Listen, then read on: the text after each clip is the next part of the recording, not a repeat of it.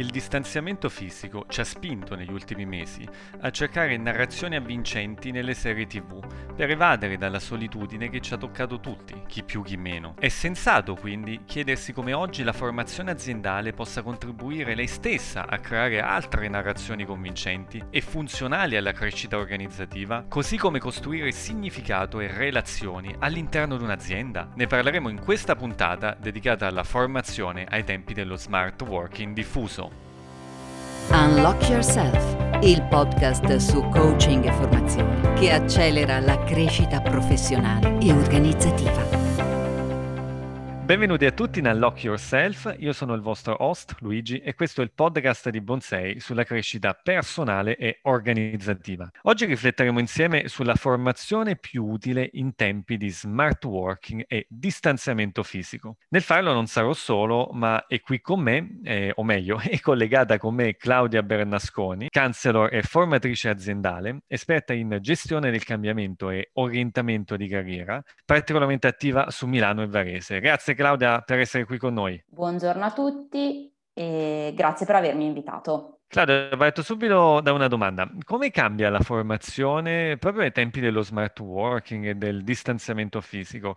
E in altri termini, anche quale sua caratteristica, caratteristica della formazione oggi acquista sempre maggiore importanza in questo contesto? Per provare ad aprire qualche riflessione in merito a, a questa domanda, mi leggo proprio a questa, quest'ultima parola, contesto e cerco di addentrarmi maggiormente nella situazione vissuta dai lavoratori in quest'epoca di distanziamento fisico e smart working. Nel periodo di massimo stress di distanziamento fisico e smart working, quindi nel periodo di lockdown, una notizia mi aveva colpito particolarmente ed è stata la notizia che Netflix ha, ha avuto un incremento del 300 e passa per cento Prime Aspetta. Video, sì, Prime Video e um, Disney Plus anche sul 250%. Questi dati che cosa ci raccontano? Ci raccontano un periodo vissuto dai lavoratori che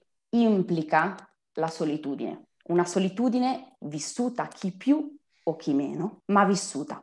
E nella solitudine cosa succede? Succede che l'individuo perde il contatto con ciò che è altro da sé e quindi questo lo fa cadere nel rimuginio mentale, lo fa cadere nelle preoccupazioni senza fine, lo fa cadere nel, nelle costruzioni mentali. Qualsiasi problematica viene risolta con la propria lente, con la propria coscienza. All'interno quindi di, di se stessi, senza riferimenti esterni, e questo a volte magari può anche complicare le, le cose. Questo può complicare le cose e questo può eh, portare il lavoratore, l'individuo a due eh, forti rischi. Il primo è quello di eh, perdere il focus col presente, quindi perdere il focus con ciò di cui io mi posso occupare, perché la mente va a vagare tra il passato e il futuro, tra le preoccupazioni e il rimuginio mentale, calo dell'attenzione. Il secondo rischio è quello invece di eh, perdere eh, visione rispetto al perché individuale, rispetto al perché faccio le cose. Divento miope rispetto a che cosa in lontananza muove i miei comportamenti. E questo certo. fa sì che cala la motivazione. Queste due cose portano inevitabilmente ad un possibile calo della produttività, con il quale si devono fare i conti gli HR manager, ad esempio. All'interno di questo contesto, questo contesto vissuto, come abbiamo risolto e come siamo, abbiamo provato ad uscire dalla solitudine? Proprio solo qualche mese fa siamo riusciti ad uscire dalla solitudine andando a connetterci con le piattaforme di intrattenimento digitale. Il punto forte è che ne siamo usciti cercando di connetterci con delle narrazioni coinvolgenti.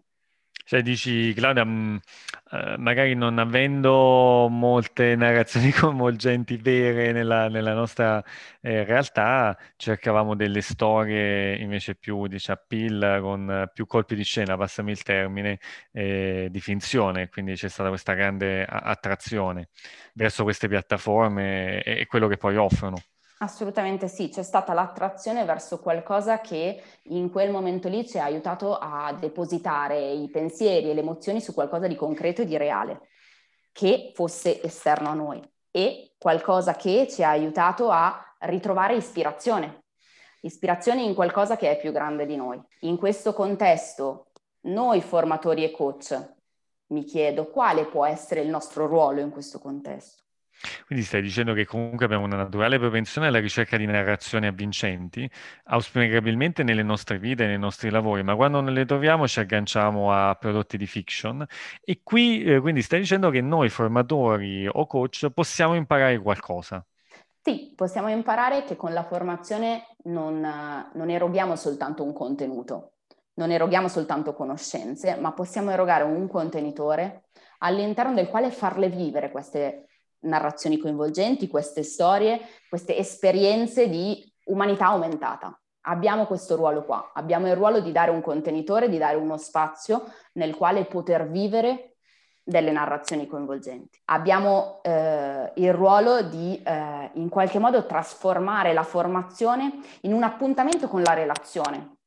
Appuntamento che proprio in epoca di smart working e di distanziamento fisico va sempre più cercato perché eh, le condizioni eh, lavorative, perché la quotidianità non ci porta in quella direzione, ma adesso lo dobbiamo cercare e volere la relazione, sempre di più. Ma quindi Clara, tu stai dicendo, da un lato mi sembra di capire, ehm, c'è un tema di solitudine e di mancanza di, di motivi e quindi di motivazioni sì. del lavoratore, insomma, che si trova comunque anche diverse ore in casa. E al tempo stesso abbiamo una naturale propensione alla ricerca di narrazioni e alla ricerca di relazioni, per cui la formazione potrebbe, e noi formatori e noi coach, possiamo agganciarci a questo diciamo, bisogno di eh, relazione, a questo bisogno di narrazioni, anche per stemperare questa solitudine, un po' per riaccendere la motivazione, costruendo la formazione in, in dei modi poi particolari. Assolutamente sì, questo può essere il nostro compito che è stressato dal fatto che eh, distanziamento fisico e smart working hanno eh, accelerato il bisogno di eh, non sentirci soli e quindi di essere coinvolti in qualcosa che è più grande rispetto a noi stessi. Ok, e quindi come potremmo, eh, diciamo, andare a progettare poi o a darci dei micro obiettivi per creare attraverso la formazione delle esperienze, come chiama- le chiamavi poi tu, Claudia, prima, di eh, umanità aumentata? Possiamo darci noi formatori dei, dei micro obiettivi da tenere sempre in testa eh, durante tutta la conduzione e la progettazione di un'aula. Sicuramente è molto importante costruire un setting che stimoli il confronto tra i partecipanti che stimoli appunto la relazione. Sicuramente è molto importante mettere al centro dell'esperienza formativa il vissuto dei partecipanti e non il nostro vissuto o le nostre conoscenze. Sicuramente è molto importante stimolare il peer, learning, quindi la, eh, imparare tra colleghi e lo scambio di best practice. E sicuramente un altro obiettivo che possiamo sempre tenerci in testa è quello di continuamente creare engagement, creare coinvolgimento dei partecipanti. Grazie Claudio, guarda, mi, mi hai dato veramente uno specchietto molto utile perché sempre più spesso vedo mh, e anche interagiamo insomma con aziende che, che si lamentano dal fatto, per il fatto che molti formatori stanno replicando la formazione che prima facevano d'aula, che spesso è unidirezionale anche a distanza, eh, però poi spesso magari te li perdi i partecipanti facendo 4-8 ore di formazione solo a distanza unidirezionale, mentre tutto quello che, che hai detto tu, quindi un set informativo, che permetta il confronto, il peer learning, eh, puntare anche sul vissuto dei lavoratori, puntare sul gioco e anche sulle relazioni virtuose di medio periodo, che ho interpretato come anche dopo la formazione comunque si possono generare delle relazioni eh, di apprendimento o diverse tra colleghi, sicuramente può eh, diciamo assecondare meglio la formazione che mh, oggi più che in passato si fa anche a distanza. E allora ti chiedo quali strumenti poi concretamente, al di là di questi principi che hai detto, ma concretamente quali strumenti si possono utilizzare in aula? Allora, eh, in aula trovo che sia eh, utile e che sia stato utile utilizzare, ad esempio, per eh, stimolare un, un modo di pensare costruttivo tra i partecipanti, io introduco nel, nell'ingresso dell'aula, quindi nel patto d'aula con i partecipanti, introduco una teoria che è una teoria di Edward De Bono, una classica teoria di Edward De Bono, che è la teoria dei sei cappelli per pensare. La introduco come eh, frame all'interno del quale i partecipanti poi possono continuare a stare nell'aula. Cosa ci dice questa teoria? Questa ce- teoria ci dice che ehm, esistono sei modalità di pensiero, tutte ugualmente essenziali per essere dei pensatori costruttivi. Sei modalità che De Bono associa ad altrettanti cappelli, ognuno con un colore diverso. Ad esempio, abbiamo il cappello nero che identifica il pensiero critico, il pensiero negativo rispetto alle situazioni. Abbiamo il cappello verde che invece legittima quelle che sono le idee dirompenti. Ecco che un buon pensatore è colui che riesce ad utilizzare tutte e sei le modalità con equilibrio e con flessibilità. Ognuno di noi in realtà tende ad utilizzare una modalità prevalente. Quello che stimolo io in aula è l'utilizzo di tutte e sei le modalità di pensiero in modo flessibile e in modo equilibrato. Quindi Claudia stai dicendo, per il principio di sopra che dicevi, stimolare il confronto, ma anche Sì. una riflessione più, diciamo, multidimensionale dentro ciascuno, eh, uno strumento può essere queste, queste sei cappelli per pensare di De Bono, che quindi consente sia diciamo, al partecipante ecco, di avere una vista multidimensionale rispetto a, al materiale poi formativo col quale entra in contatto, ma sia poi al gruppo dell'aula di avere un confronto costruttivo facendo emergere voci diverse. Un esempio può essere ehm, nel momento in cui eh, ci si incastra in ehm, riflessioni che sono in realtà pregiudizi, che sono convinzioni che limitano il pensiero costruttivo, quello che faccio io è semplicemente chiedere al partecipante, in questo momento indossa il cappello verde e prova a tirare fuori un'idea innovativa, un'idea dirompente, che rompa la convinzione che hai. Certo, mi sembra tanto semplice quanto efficace. Sì, lo è. Un altro strumento eh, che utilizzo molto è lo scambio di best practice tra colleghi, lo stimolo tantissimo. È successo una volta eh, in aula, ad esempio, che eh, stavo parlando di sviluppo dei collaboratori, di quanto fossero importanti eh, i colloqui di sviluppo da fare con i propri collaboratori. A che una persona eh, alza la mano e mi dice ma io ho troppi collaboratori, ho 20 collaboratori, come faccio a fare colloqui di sviluppo a tutti? Perdo il focus sul business. Al che arriva lo stimolo di un altro collega che dice io ti do un consiglio e questo consiglio è stato semplicemente quello di eh, preparare i colloqui di sviluppo dando ai propri collaboratori tre domande guida. Prima di arrivare al colloquio di sviluppo, così che i collaboratori arrivano al colloquio di sviluppo preparati. Ad esempio, lui doveva lavorare sullo spirito di squadra e ha girato delle domande guida ai suoi collaboratori che li facessero già incanalare i pensieri lì. Ecco che si accorciano i tempi di colloquio, il colloquio diventa più efficace, più breve e si risparmia tempo da poi dedicare al business. Claro, mi, mi fai venire in mente su questo, io per anni ho gestito delle aule di coaching di rientro dalla maternità nel gruppo ERA e in genere erano aule di una quindicina di, di mamme che appunto dopo la maternità tornavano al lavoro e questo tema dello scambio di best practices per diciamo performare al meglio come, come lavoratrici, ma anche come madri, ehm, era qualcosa proprio che li coinvolgeva, perché comunque emergevano tantissime idee di time management o, non so, di delega, di delega sia lavorativa che familiare, eh, importanti. Per cui sì, senz'altro mi ritrovo che può essere un qualcosa che dà anche una parte di responsabilità ai partecipanti rispetto al percorso formativo che loro stanno partecipando, al quale stanno partecipando, perché anche loro, insomma, ne diventano protagonisti tra di di loro.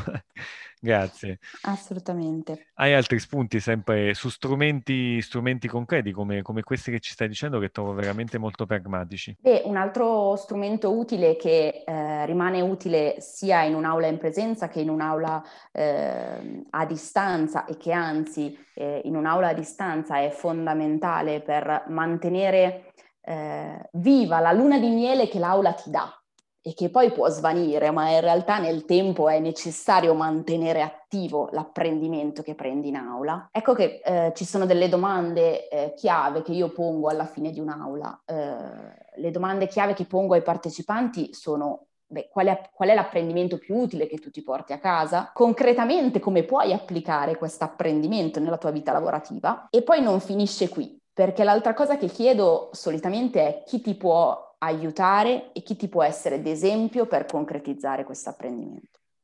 E quest'ultima domanda mi dà la possibilità di aiutarli a comprendere quanto il network tra di loro sia importante in aula, ma sia soprattutto importante fuori dall'aula.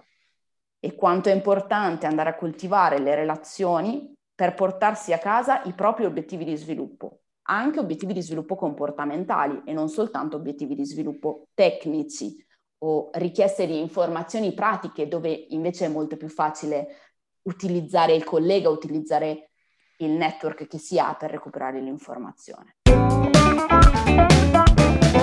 Questo mi sembra molto legato proprio al coaching approach, sarebbe una sorta di action plan del coaching applicato poi a un'aula formativa, insomma, per, sì. per tradurre la formazione anche in, in, cambiamenti concreti dopo, che uno, ahimè, dei, delle note dolenti spesso della formazione, che sì. tutto cambia, nulla cambia. grazie, grazie Claudia. Ti vengono in mente altri, altri aspetti, sempre lato strumenti? Lato strumenti, beh, il gioco. Il gioco è uno strumento che, che utilizzo e che crea engagement eh, I giochi vengono strutturati eh, con uh, n finalità e il punto cardine del, dell'utilizzare il gioco è che il gioco permette alla persona di eh, entrare in una, in una modalità di relazione molto istintiva, in cui eh, si abbassano le difese razionali e in cui eh, ci si comporta in modo molto più naturale e molto più diretto. E questo fa venire fuori due cose. Innanzitutto fa venire fuori le nostre abitudini di comportamento. E quindi io nel gioco naturalmente mi comporto secondo i miei schemi mentali, che poi posso capire se sono utili o non utili alla certo. situazione.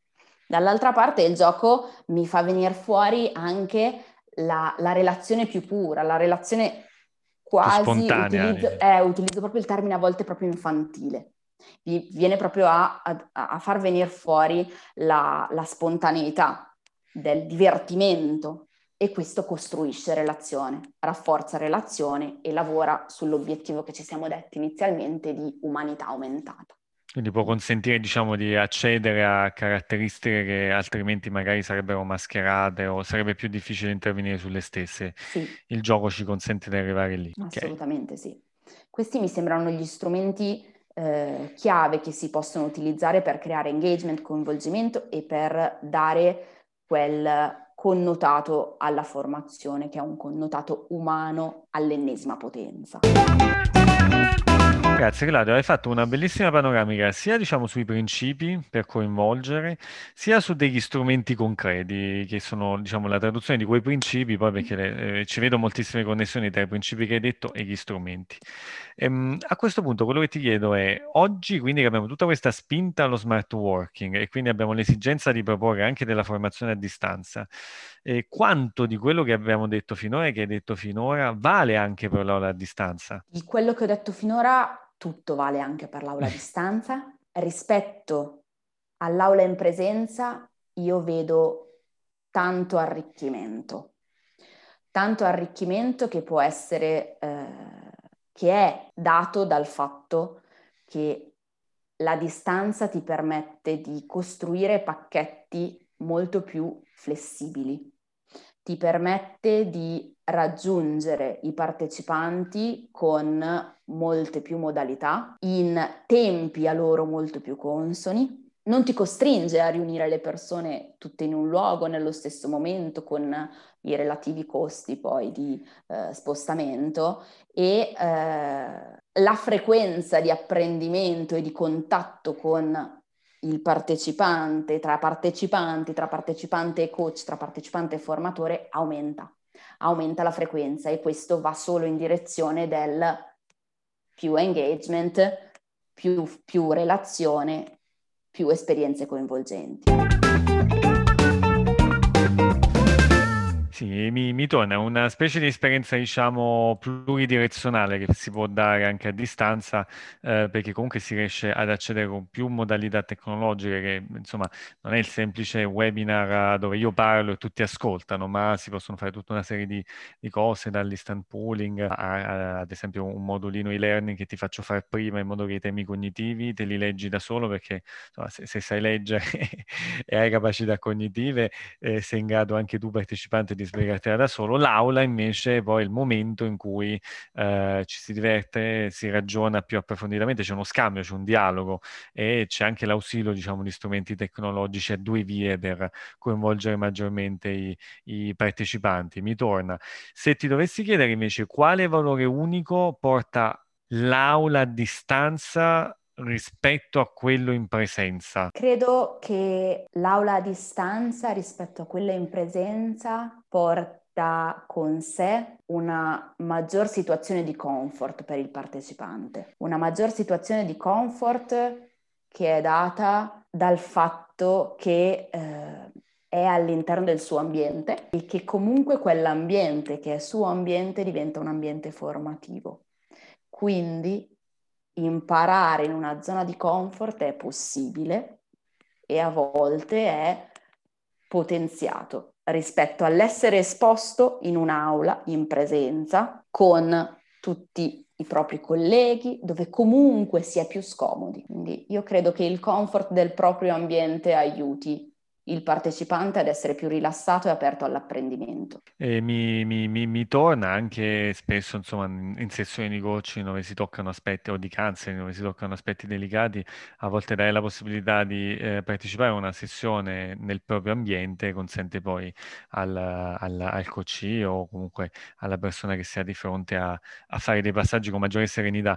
Poi mi verrebbe da dire che eh, senz'altro una cosa che caratterizza l'aula a distanza rispetto all'aula in presenza è quello di offrire eh, proprio un cammino, un percorso eh, dove magari per l'appuntamento in presenza, io a volte l'ho vissuto così, Claudia, dimmi se, se, se magari ti, ti, torna, viene visto come un evento one shot. Vado in aula quelle quattro ore, eh, immesto questo sacrifico, a volte queste 4-8 ore e poi finisce lì, cioè ho, ho, fatto diciamo la fatica, eh, mentre magari a distanza chiaramente non li puoi tenere 8 ore, però li puoi tenere eh, magari per un totale di 8 ore, però eh, più spalmato nel tempo, con eh, più modalità diverse, tra l'altro a volte alcune modalità che richiedono anche una disciplina e una responsabilità del partecipante perché deve fare delle cose da solo, non deve fare degli approfondimenti, deve fare degli esercizi. Prima e dopo magari poi l'evento sincrono, l'evento live, il webinar o comunque la virtual classroom che si organizza tutti insieme. Grazie Claudia, grazie mille per tutti gli spunti molto, diciamo, sia concettuali di impostazione, ma poi anche pragmatici che ci hai dato, validi per aule in presenza e anche la sua contestualizzazione che ci hai dato sulle aule a distanza. C'è un libro da segnalare? Beh, eh, sì, posso segnalarvi, abbiamo parlato di gioco, ad esempio, eh, c'è un libro bellissimo che si chiama Gioca di Stuart Brown, ti racconta proprio come eh, entrare in una modalità di gioco e di divertimento può aiutare a sviluppare nuovi neuroni e quindi a crescere, continuamente a crescere, a sviluppare. C'è una, una metafora che è un po' macabra ma allo stesso tempo arriva, che è la metafora dell'urocordato.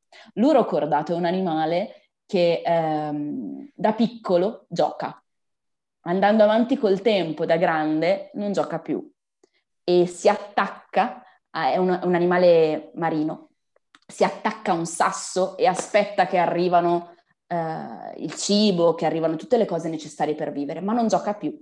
Cosa succede? Che l'uro cordato a un certo punto mangia il suo stesso cervello, proprio perché non serve, non serve più. E questo ti fa capire come effettivamente il gioco va a far crescere il nostro cervello, a far crescere la nostra capacità di pensare. Molto interessante quello che hai detto, pensavo a un altro che si chiama La realtà in gioco, eh, che anche tradotto in italiano, eh, perdonatemi voi ascoltatori, non mi ricordo l'autore, poi lo metterò nella descrizione del podcast, ehm, che riflette su come anche i luoghi di lavoro sarebbero incredibilmente più performanti se ci mettessimo tutta la passione che mettiamo quando invece giochiamo, eh, quando non pagati magari si passano ore a cercare di sconfiggere quel determinato mostro del videogioco ed è un'utile riflessione, probabilmente anche utile agli HR manager o a tutti coloro che si occupano di, di risorse umane. Grazie ancora Claudia. Grazie a te. Grazie anche a voi ascoltatori e come al solito fateci sapere, scriveteci se avete dei feedback, trovate nella descrizione di questa puntata i nostri riferimenti, soprattutto condividete il podcast dato che so che ormai ne siete iscritti e eh, vi ricordo che nelle prossime puntate tratteremo altri temi sempre legati alle risorse umane, ma in particolare eh, probabilmente la prossima tra due puntate tratteremo il tema degli obiettivi personali e aziendali e la mission per cui se avete anche domande particolari su questi temi scriveteci, proveremo a trovare una risposta o a dare la migliore che abbiamo. Grazie ancora e alla prossima settimana.